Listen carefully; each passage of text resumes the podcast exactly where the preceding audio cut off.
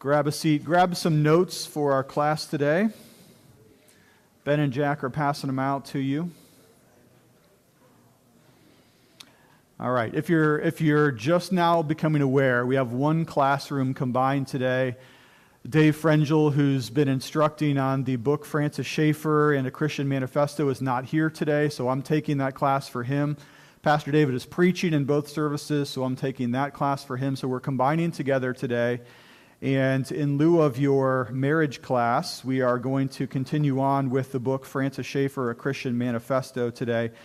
My task today is to do chapter 7, uh, a little bit of review there, and quite a bit of all of chapter 8, the use of civil disobedience.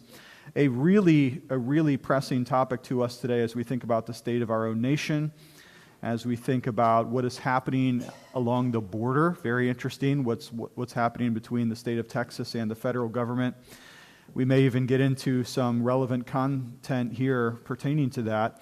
Let me go ahead and pray for us as we get started. I think you're going to find today's class to be extraordinarily interesting and very relevant to us at this time in our nation's history. So let's pray and ask for the Lord's help. Heavenly Father, thank you so much for our time to be together today for this class. I do thank you for our regular instructors. Um, I thank you for Dave Frengel. I thank you for Pastor David, his preaching this morning already so wonderful. We look forward to the second service as well. But Father, for the moment, we have much work to do together as we think about the Christian's responsibility to the state, and particularly to even a nation that may be considered as wayward or wandering from you. Uh, we think about these things, and we are not the first generation of Christians to think about how we must relate to the civil governments, Father, sometimes in great obedience, and perhaps other times even being called to disobedience. And so, Father, we pray that the use of Francis Schaeffer's book would help us to understand these things. And we pray all this in Christ's name. Amen. Okay, so if you've been down the hall with Dave Frengel in his class, we are looking at a book called Francis Schaeffer. That's the author, A Christian Manifesto. And this book, largely speaking, has to do with the interrelationship between the Christian or the church and the state. And the states could be anything from uh, influenced by Christianity, such as the United States of America, to relationship with states that are entirely pagan, such as the Roman government was in the time of the first century. And for some of you here joining this class, if you've been in the marriage class, we are jumping right into the thick of it because we're coming down to one of the most important questions that this particular book addresses, which is what happens when the Christian must, in order to be obedient to God, must actually disobey the state. And so this is largely, I'm covering today chapter 7 and 8 in a Christian manifesto the limits of civil disobedience and the use of civil disobedience. So, jumping right into it, in chapter 7, Francis Schaeffer says this on page 89. Now, we'll just take this as our jumping off point. I think you're going to see uh, that we are jumping into the deep points, the deep end of this conversation immediately here. He says, quoting, We have reached a place today. Now remember, he died in 1981, and here we are, 2024.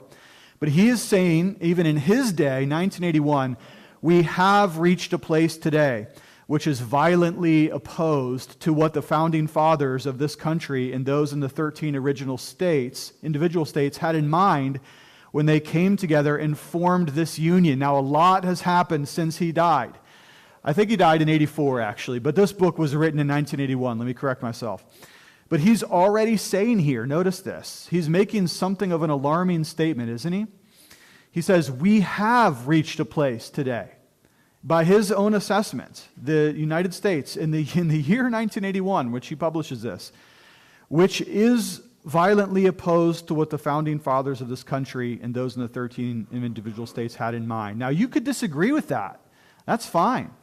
Um, what I'm presenting to you is what Francis Schaeffer has taught about these things. If you have any, any disagreement with the presentation, um, you could you know, address your concerns to Mr. Schaeffer, but unfortunately he's dead, so he can't reply to you.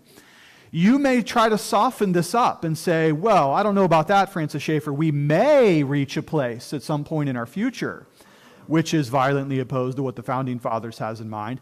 But Francis Schaeffer here says in the beginning of chapter 7, no, we're already there. And what exactly is he referring to? Well, he's referring to the sort of moral decay that he was already experiencing. I've thought and said this before that Francis Schaeffer is quite prescient um, in the way that he saw mega trends, he saw the big trends, and what we're experiencing today is the working out of those trends that he was already able to identify so, so very early on. So you could disagree with this statement here if you want to, and that's fine with me if you do. But then he asks a rhetorical question that I think we have to address today. I have to address it just to be fair to my work here in summarizing these chapters. But it is a question that I think more and more Christians are discussing even today here in 2024. The question is this Has God set up an authority in the state that is autonomous from himself? Are we to obey the state no matter what, to say it in so many words? Well, are we? He asks. In this, is this one area in which man is the measure of all things? And I, Francis Schaeffer speaking here, would answer no, not at all, not at all. Okay? So what is he saying here? Well, he's, he's dealing with the stress question of what happens when our allegiance to God, primarily as our, as our true and highest authority, puts us in a place of, of tension and fracture with where the state is leading us or what the state is demanding from us. You can almost imagine yourself like in the cartoons where a character is standing on a fault line, right? And in, in the cartoons, when an earthquake would happen, the earth would just kind of open up. You could almost imagine you're straddling this position that keeps getting wider and wider and putting you in a moral position in which at some point you've got to decide like am i going to jump to this side to save my life or am i going to jump to the other side to save my life but i cannot reasonably continue to straddle an ever widening chasm right and so, at some points, though we would recognize our nation as an authority, no question about that, you should, and we're going to talk about that. What happens when the, the stress is so, uh, so acute that we must either obey God or the state? Well, the answer is rhetorically obvious. We have to obey God. Okay, there's no question. We have to. Is the state such an authority to our lives that it is essentially autonomous? From itself having to obey God? Well, that would be another way of, of forming the same question here.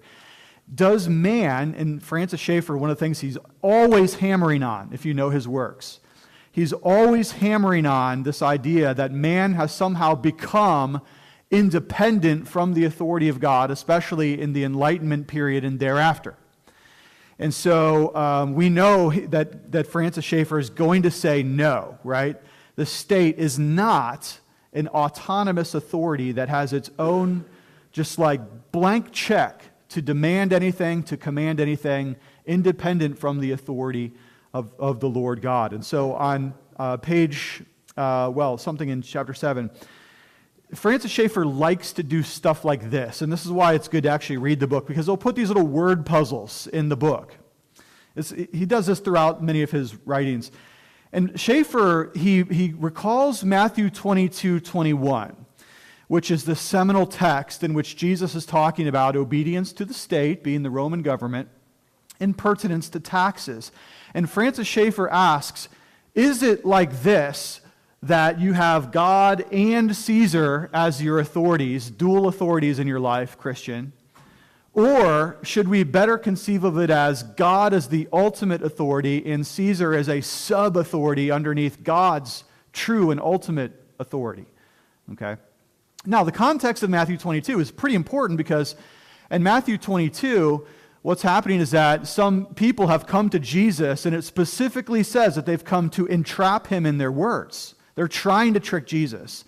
And they ask him, Jesus, is it right to pay taxes to Caesar or not? And remember, they're coming with pretensions. It's not like it's an honest question and like they're really wanting to know what Jesus is going to say. It's a trap question. Because if Jesus says, yes, you should pay your taxes to Caesar in so many words, well, then remember, it's Caesar and his government that is actively oppressing the Jews. And so, if they can try to trick Jesus into some sort of unqualified support of the Roman governments, then he would lose then the following of his Jewish brethren who would have something to say about that. Okay? Yet, on the other hand, if Jesus says, no, refuse Caesar the taxes that he is owed, then Jesus is put into the uncomfortable position of being an open revolutionary against the state. And so you can see how this was kind of what we would call a false dilemma fallacy in logic, trying to trick him to make a particular choice that puts him in his own set of certain danger. Well, Jesus has nothing of that, of course, and as the perfect teacher, Jesus replies that we are to give to Caesar what belongs to Caesar and to give to God what belongs to God. Okay, so what would you say? What's the proper way to diagram this? Is it God and Caesar, as on the top of the screen, or is it God and Caesar, as he has it on the bottom of the screen? What do you think? It's the bottom, yes because the ultimate authority, the ultimate allegiance of the, of the, of the Christian must always be to the Lord God. And that's going to put us in some felt tension in our real lives, okay? Now, David and I, we, in the CE committee, we've actually been coming up with this idea for a theological conference for this fall. We're going to get back to it this year, 2024. And we're pretty sure at this point that we're going to do a whole conference on the Christian in relation to the states. And we're going to ask a bunch of different questions and frame it from different angles invite some excellent scholars to come talk about these things. One of the things that we'd like to hear in that conference is a full exegesis of Romans chapter 13, because it's a pretty important biblical text when it comes to our understanding of how we should obey, respectively, the state and its authority and pertinence to God. But here's what Paul says in Romans chapter 13. Let's just read this text and we'll try to do what we can with it in just a few minutes. Paul says, let every person be subject to the governing authorities. That's just pretty sweeping the way he says it. For there is no authority except from God, and those that exist have been instituted by God. Therefore, whoever resists the authorities resists what God has appointed. And those who resist will incur judgment, verse 3 For rulers are not a terror to good conduct, but to bad. Would you have no fear of the one who is in authority? Then do what is good, and you will receive his approval, for he is God's servant for your good. But if you do wrong, be afraid, for he does not bear the sword in vain, for he is the servant of God, an avenger who carries out God's wrath on, on the wrongdoer. Therefore, one must be in subjection not only to avoid God's wrath, but also for the sake of conscience. For because of this, you also pay taxes. That's probably a reference to even Jesus' statement in, in Matthew. For the authorities are ministers of God attending to this very thing. Pay to all what is owed to them, taxes to whom taxes are owed, revenue to whom revenue is owed, respect to whom respect is owed, honor to whom honor is owed. So that's Paul's kind of basic framework for the Christian's relationship to the state. And you're going to notice here that if this is all we had in the Bible, it's a pretty strong statement about civil obedience to the state. In fact, there's not a lot of wiggle room here for us to all of a sudden be kind of like quasi rebels trying to, to seek to undo our government or anything like that. In fact, the text reads exactly the opposite of that, that this should imply a strong sense of, of loyalty to the authorities because at the beginning of the text, what he says here is that all of the authorities that exist are essentially under the sovereignty of God. Remember, God has ordained all things, and everything that works out in providence is because of the absolute sovereignty of God over all things. And so, in some sense, when you're rebelling against what God has instituted, you could be said to be in rebellion against God, and we certainly don't want that. Okay? But even here, it does not seem that we should read into it in unqualified and absolute obedience to the state, because though this set, sets up what God would hypothetically require of the state under ideal circumstances, bearing the sword and things like that, of course, as we know, in the real world, the state messes up all the time. And in fact, the state is very often in disobedience itself to the institutions of God. And that's why I have highlighted here in gold or in yellow the word good, because notice uh, what he says here then do good. But we could ask this question good according to who? Good according to who? Good according to the state? Well, what does the state want from you? Unqualified obedience at all times. No state likes to be challenged in its authority. But for the Christian, remember, there's a good that's better than good. For the Christian, real good, ultimate good, the highest good is always going to be obedience to the true and living God, over and above anything else somebody else would demand of you. Okay? So if it comes down, down to an argument on words, what does it mean to do good? Then we should ultimately define the word doing good as good according to God, even if that would put us at the very edge of the very sword here that the state has been given discharge over. It could be that our obedience to God will require us to do disobedience to the state. Now, all things considered here, what I would say is that this text represents the default mode and the default attitude of the Christian. We should have obedient hearts, okay? Even when we don't particularly like it. If the state tells me that 65 miles an hour is the limit, not the guideline, okay, not the average, if it tells me that's the limit of the speed that I should, that I should drive, then that's the limit, okay? All things being considered, my default position is obedience because I don't want to put myself in the jeopardy of coming under the sword of the state, which does have the, the, the authority under God's, under God's providence to punish the wrongdoer. So I don't want to do that in my life. I don't want to put myself in this, that kind of legal jeopardy. Here's a similar statement from 1 Peter chapter 2, okay? 1 Peter 2, 13 to 17. Be subject for the Lord's sake to every human institution. Now, again, man, that sounds sweeping, doesn't it? Sure does. Nothing revolutionary at all here in this text.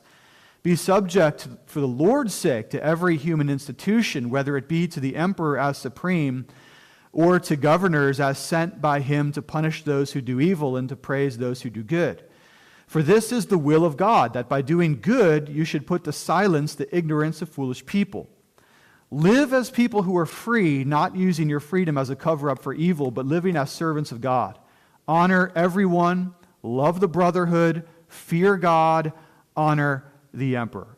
Okay, again, that sounds really sweeping, and I think it is intended to be so. Your default position should be honor, reverence, obedience, and compliance in as much as it is possible. What are we trying to be here? Free people.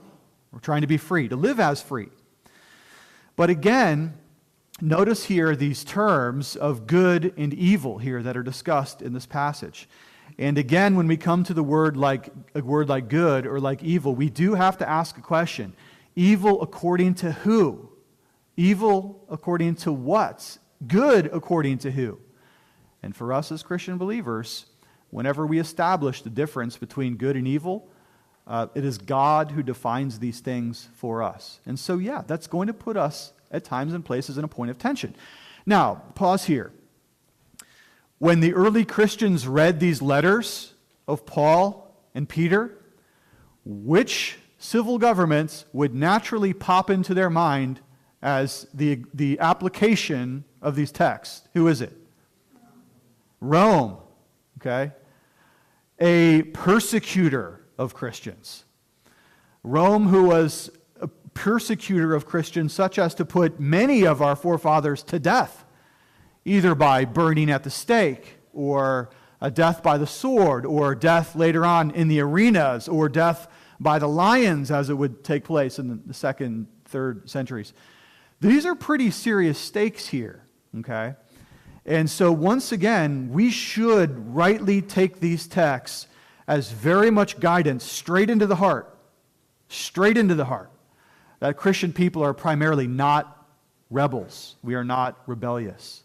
Uh, we are not those who are trouble seekers, because if anything, it's for the good of our witness that we would live as free peoples, yet ultimately defining the good as God Himself would define it. So let's think here, and this is what Francis Schaeffer is leading us to consider.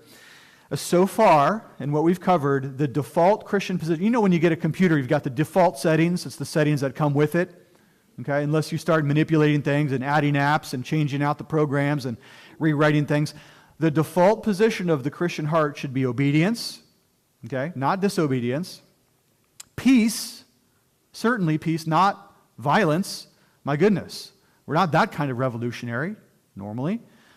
Civil service, we should be the kind of people that actually contribute to the good of our neighborhoods and our local authorities and our state authorities, our commonwealth, and even our nation. We should be the kind of citizen statesmen here that recognize that we have a dual citizenship. We're really citizens of heaven, Paul tells us in Philippians, but we do have to live in the here and now. So we have the freedom to speak out against things that we should speak out against. We have the freedom to take a stand when we need to take a stand. And I think that we should be those people who are patriotic and loyal to the nation in which we live. I'm thankful for where we are here in the United States of America. As over against some of the other places that I could have been born, very thankful. Okay?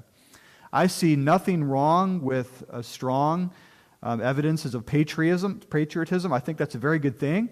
And I certainly wouldn't blame a French man for being patriotic to France, or a German for being patriotic to Germany, or a Mexican for being patriotic to Mexico.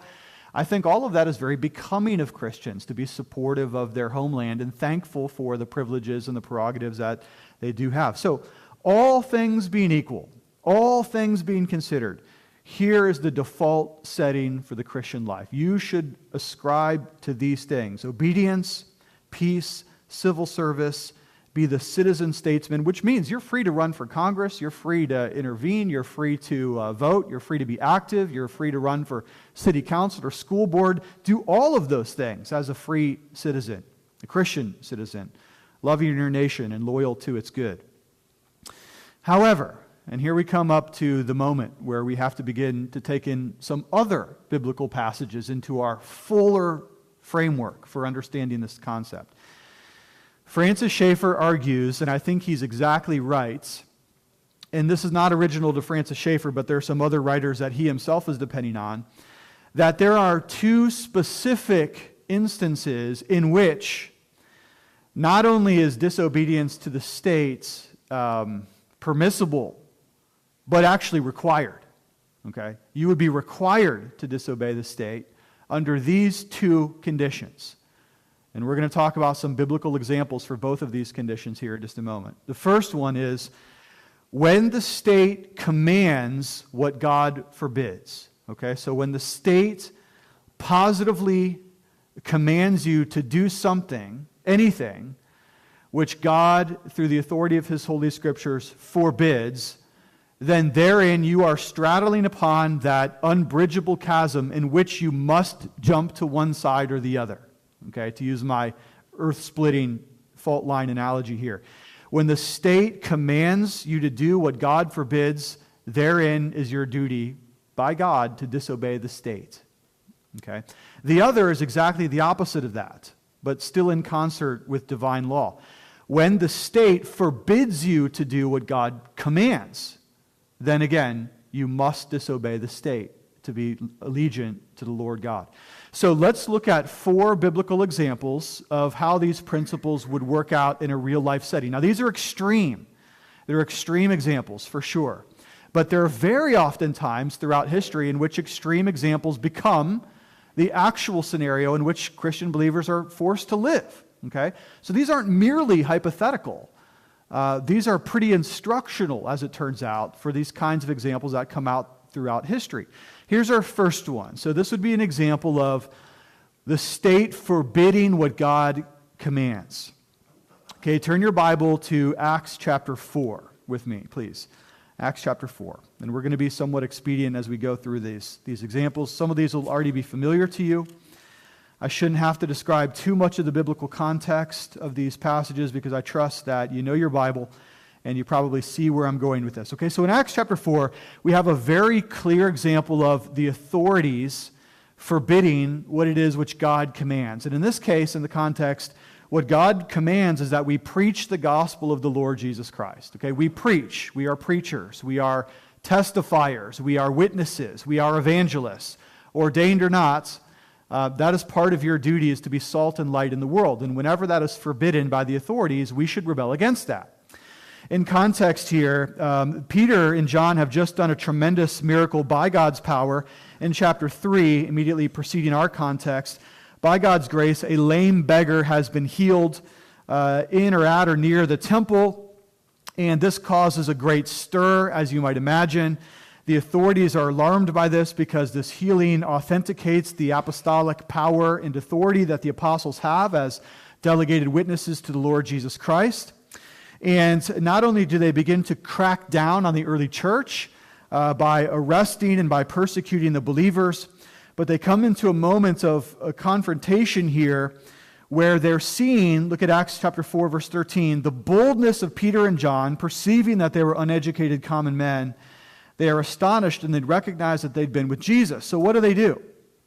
Well, the authorities, wise as they are, say this in verse 17 But in order that it may spread no further among the people, let us warn them to speak no more to anyone in this name. So they called them and charged them not to speak or teach at all in the name of Jesus. So therein is your forbiddance of what God commands. They're expressly saying you must not do what the Lord Jesus Christ has very clearly and unequivocally called you to do, which is to preach the name of Jesus. And what is Peter's answer to this? Well, Peter, having a good theology of uh, church and state, we might say, says this in verse 19 Peter and John answered them whether it is right in the sight of God to listen to you rather than to God you must judge, for we cannot but speak of what we have seen and heard. Okay? Peter says, not going to do it. I'm sorry, we're not going to close our mouths. We're not going to be silent when God has called us to speak about the Lord Jesus Christ. Now, you may recall just a moment ago, I quoted from a letter that Peter wrote. And same author that's speaking here. Okay, so to interpret each passage aright, we need to use the other. So in 1 Peter, when he, when he seems to be asking us for an unqualified obedience to the state, remember, it's the same guy who tells us here in this, in this text that no, unfortunately, we are not going to obey any authority that forbids us to do what the law of God commands us to do. And, and by the way, anytime you do that, you better be ready to accept the consequences because consequences are probably going to come. Most of the time, the state or the authorities do not particularly like it um, when you speak so openly against their authority. So there's a pretty clear example of the state, or the authorities in this case, forbidding what God commands. Now, here's another one, and there's actually a couple of these in the book of Daniel. Uh, the, the authority here, the Babylonian Empire, Nebuchadnezzar being the king, forbids what God commands. In this instance, they're trying to seek a way, uh, they're trying to seek a trap against faithful believers here and they're forbidding what God commands in context here, which is prayer. Okay? Daniel 6, 6 to 7. Then these high officials and satraps came by agreement to the king and said to him, O King Darius, live forever. I'm sorry, Darius, not Nebuchadnezzar. All the high officials of the kingdom, the prefects and the satraps and the counselors and the governors are agreed that the king should establish an ordinance and enforce an injunction that whoever makes a petition to any god or man for 30 days, except you, O king, shall be cast into the den of lions. There it is.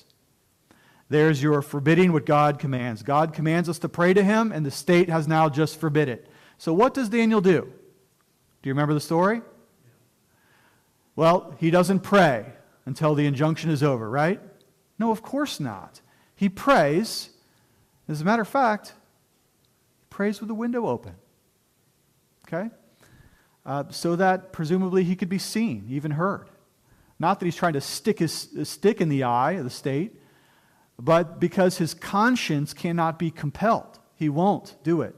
And of course, the moment you disobey the state who has the sword or the authority, you have to be ready to accept the consequences. In his case, it is being thrown into lion's den, which he is. Okay? Now, let's switch it up and let's look at an example of commanding what God forbids. Okay, we do have a couple of examples of that as well in the Bible. Let's go back to Exodus chapter 1. And here is an example of uh, the pagan authority commanding precisely what God forbids, which is the taking of a life unjustly. Exodus chapter 1, verse 15. Then the king of Egypt said to the Hebrew midwives, one of whom was named Shiphrah and the other Puah, When you serve as a midwife to the Hebrew women and see them on the birth stool, if it is a son, you shall kill him, but if it's a daughter, she shall live. But the midwives feared God and did not do as the king of Egypt commanded, but let the male children live. Now, boy, this is a moral dilemma if there ever was one, right?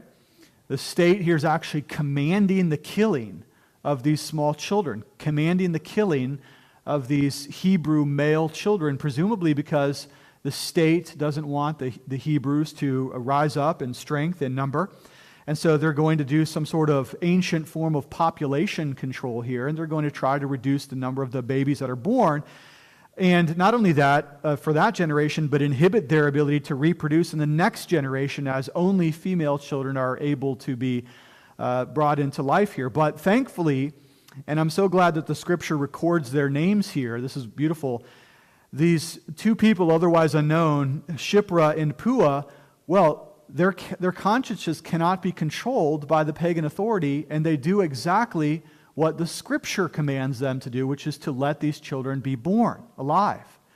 And again, risking civil authority and punishment. But what does it say here? It's interesting that um, God actually blessed these women and gave them families. So not only do they incur, at least theoretically, the wrath of the state, but they also win for themselves the blessing and the protection of, of God here, which does seem to be a theme in some of these examples that I'm giving, that God uh, very often acts in the protection and the favor of those who are willing to stand out in such ways.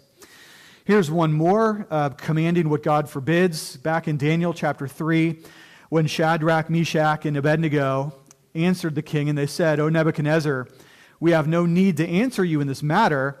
If this be so, our God, whom we serve, is able to deliver us from the burning fiery furnace, and he will deliver us out of your hand, O king. But if not, be it known to you, O king, that we will not serve your gods or worship the golden image that you have set up. Okay, so here in context, remember uh, Nebuchadnezzar commanding people to bow down and to worship this idol statue, this 90 foot gold statue that he makes.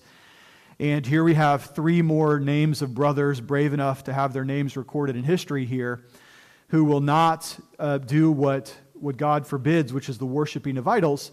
And they have to be willing then to accept the civil penal consequence of their disobedience to the state, which is being burned alive. An unenviable punishment, uh, we could certainly say, but nevertheless, one in which God sustains them with his preserving grace and favor. Now, on chapter uh, 7, pages 94 and 95, Francis Schaeffer suggests here that Protestant Christians do well to prepare themselves in terms of physical might against in the encroaching powers of ungodly civil government. I, I will just tell you one thing. And I hope you don't think I'm disrespecting Francis Schaeffer because I, I, I truly love him if I would have known him, and I respect his work. A lot of criticism has come against Francis Schaeffer for his history. Sometimes Francis Schaeffer has, in a lot of his books, the tendency to gloss over history uh, so quickly. He's often been accused of sometimes missing the trees for the sake of the forest, if you know what I mean by that. Sometimes people have fault, found fault with his recounting of history as just all too smooth, all, all too convenient for the points that he's trying to make. So you can judge this yourself, I, and I commend you to the study. But Francis Schaeffer says that when it comes to the Reformation nations, those nations that were more prepared to defend themselves with might ended up doing better in terms of the ultimate outcome of the Reformation revival. And he cites examples on these pages of the Netherlands, Sweden, Denmark, Germany, and Switzerland. Again, you do the history. I'm just telling you what Francis Schaeffer says. He says that those peoples, those Protestant peoples, which were ready and prepared to fight if necessary, ultimately resulted for the betterment of their nation when it came to the conflict that was inevitable with the authorities that be. And then he cites these three nations, Hungary, France, and Spain, as counterexamples that were not ready to defend themselves militarily, if, if by force, if necessary, Hungary, France, and Spain. Now, again, I'm just qualifying that. You can disagree with his history if you want to. I'm just summarizing for you chapter 7 in the book. Now, at some point, Francis Schaeffer then, he turns his attention to John Knox. John Knox, we did a little bit of a lesson on him some time ago during Reformation Sunday. We mentioned him a little bit. Knox of the reformers is on the early end of cutting out then a theology of civil disobedience for the sake of the reformed. That's us, Protestant reformed, right? That's who we are, Presbyterians. So, quoting here from Francis Schaeffer, whereas reformers such as Martin Luther and John Calvin had reserved the right to rebellion to civil rulers alone, Knox went further he maintained that the common people had the right and the duty to disobedience and to rebel if state officials ruled contrary to the Bible. To do otherwise, Knox holds, would be rebellion against God. Okay? Thus, in almost every place where the Reformation flourished, there was not only religious noncompliance, i.e., to Roman Catholicism, there was civil disobedience as well. Okay? Now, what he's saying here is that for Luther and Calvin, in order for disobedience to be justifiable, it had to be done under the authority of the lesser magistrate. We're thinking here in terms of kingdoms, right? You'd have a king over the whole nation, and then there'd be other civil authorities, what we might call governors or something like that. So, in Calvin's writing, though Calvin does hold a place theoretically for rebellion against an ungodly king, it would have to be done under the lawful lesser magistrate, the governor, let's say, would have to, under his authority, then rebel against his higher authority, which is the king. But Knox, you see, actually goes further than that. You tracking with this? Knox says that no, actually, the people themselves can rise up to undo a king if uh, to do otherwise would be to rebel against God.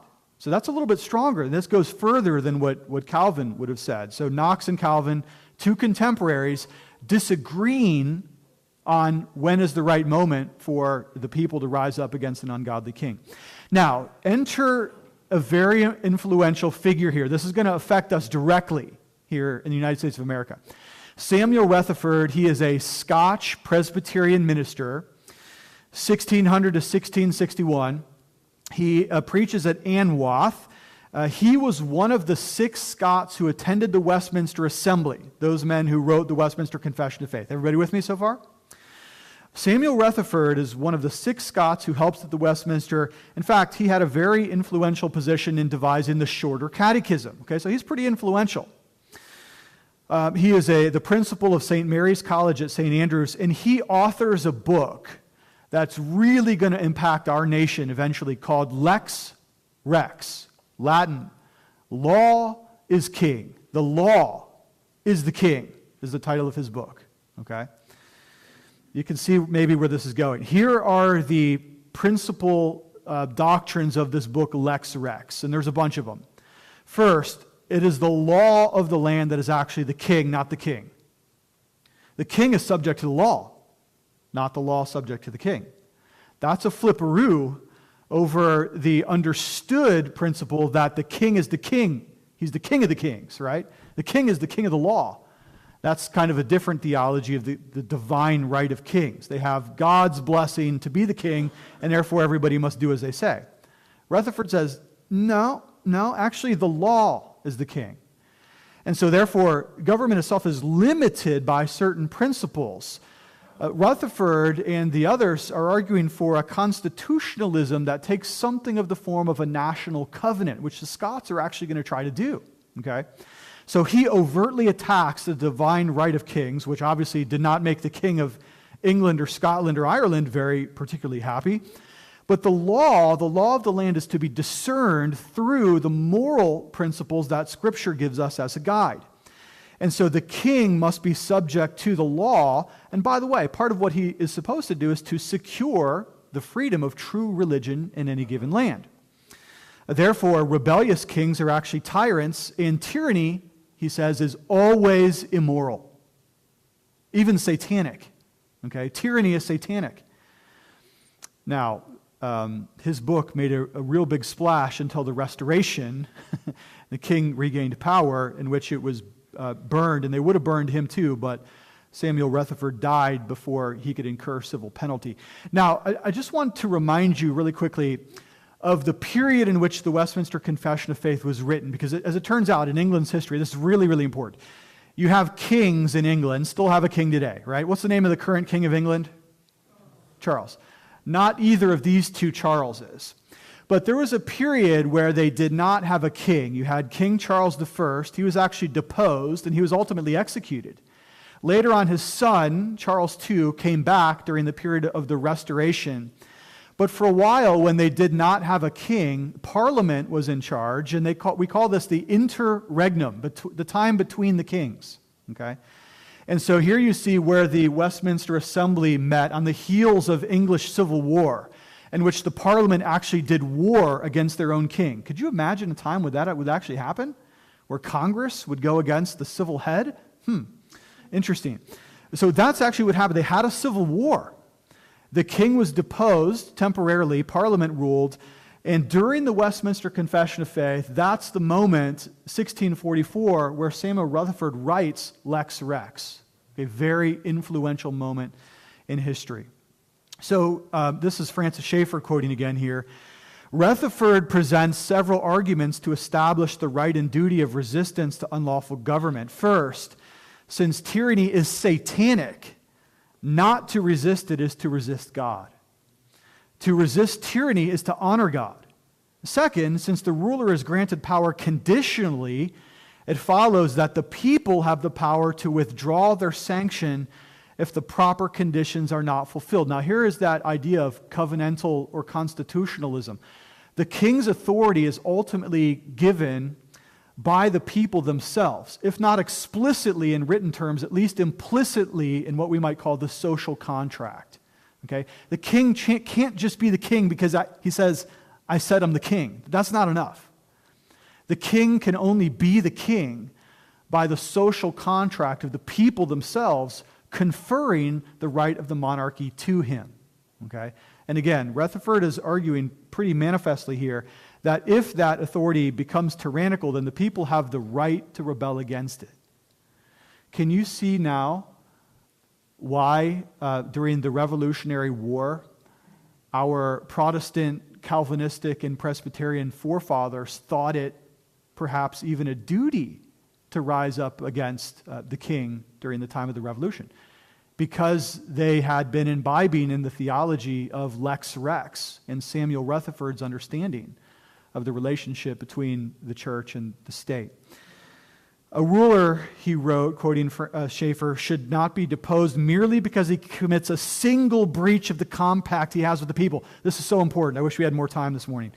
Only when the magistrate acts in such a way that the governing structure of the country is being destroyed, that is, he's attacking the fundamental structure of society, is he to be relieved of his power and his authority. That is exactly what we are facing today. That's Schaeffer, 1981, he wrote that. Okay, so do you understand what he's saying here? If the king messes up once, it's not enough. If the king restricts the speed limit to 35 in an area that you think it should be 65, okay, well, that's not enough to overthrow him. Uh, if the king says the taxation rate should be 30% and you think 20% would be fair, one breach of the social contract is not enough for you to overthrow that person. But here's what Francis Schaeffer is saying when that um, rebellion of a tyrannical state is so endemic that it's actually causing the fracturing of society itself, that's the moment. That's the moment. When the actions of the monarchy or the tyranny or the civil government or the emperor is so detrimental to the good of society that you look left and you look right, and society is pulling apart at the fabric. That's the moment. Okay, so, like, what do you say about that? Well, goodness gracious. Uh, um, Rutherford says that there are three levels of resistance then. First, you protest using every available civil recourse. In other words, first of all, things like, well, protest and lawsuits. Okay? You got to make your claim. You got to prove it in court if possible. You have to change the laws. Now, if that doesn't work, then Rutherford says, and I know you're ready to jump to number three, but Rutherford says then your next best option is actually fleeing from the tyrannical authority. Okay? But herein is the problem there are certain times when you can't just flee.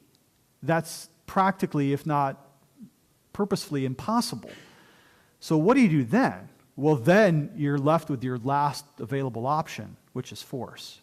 Okay, so again, this is all uh, Rutherford's ideas as mitigated through Francis Schaeffer's mind in chapters, chapter 8. Now, on the use of force, Schaeffer says that that's not the same thing as violence. So don't be confused. You don't, you don't just run to violence. Violence is when everybody runs out there and just does something absolutely arbitrary and malevolent. That's when the, that's when the mob takes up its pitchforks and its torches and tries to burn the city down. That's not what we're talking about here. There is a difference between force and violence. Okay? So, force on the left of our Venn diagram would be that which is just. Remember, lex rex, the law is God. It has to be restrained, it can't be just unmitigated. It has to be appropriate. It has to seek, honor, establish order, and be done under the auspices of a lesser magistrate. Okay, again, you can't just run out as an individual citizen and just burn down the town because you don't like something. That's not the way it works. But violence, on the other hand, is brutal, lawless, vengeful, disorderly, unrestrained, fueled by hate, and seeking the dishonor of the other. Okay? I'm just going, I'm going to go until, I, until I'm almost out of time here. I think we're almost done, actually.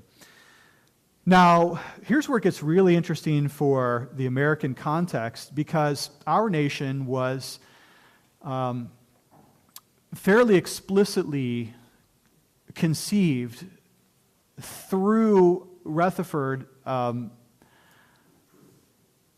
as it comes through the sieve of the mind of John Locke, okay, who is is not necessarily a traditional Orthodox Christian theologian. Locke, in his understanding of civil life, he took Rutherford's ideas. First of all, he combs out all the Reformed theology. Okay, Rutherford is explicitly Reformed. He's one of the Westminster divines he eliminates also the Presbyterian uh, ecclesiology idea.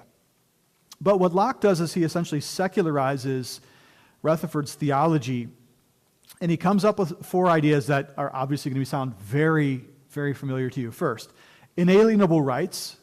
Okay, does that sound familiar to you? Yes. Government by consent of the people. Okay, that's certainly in our fabric.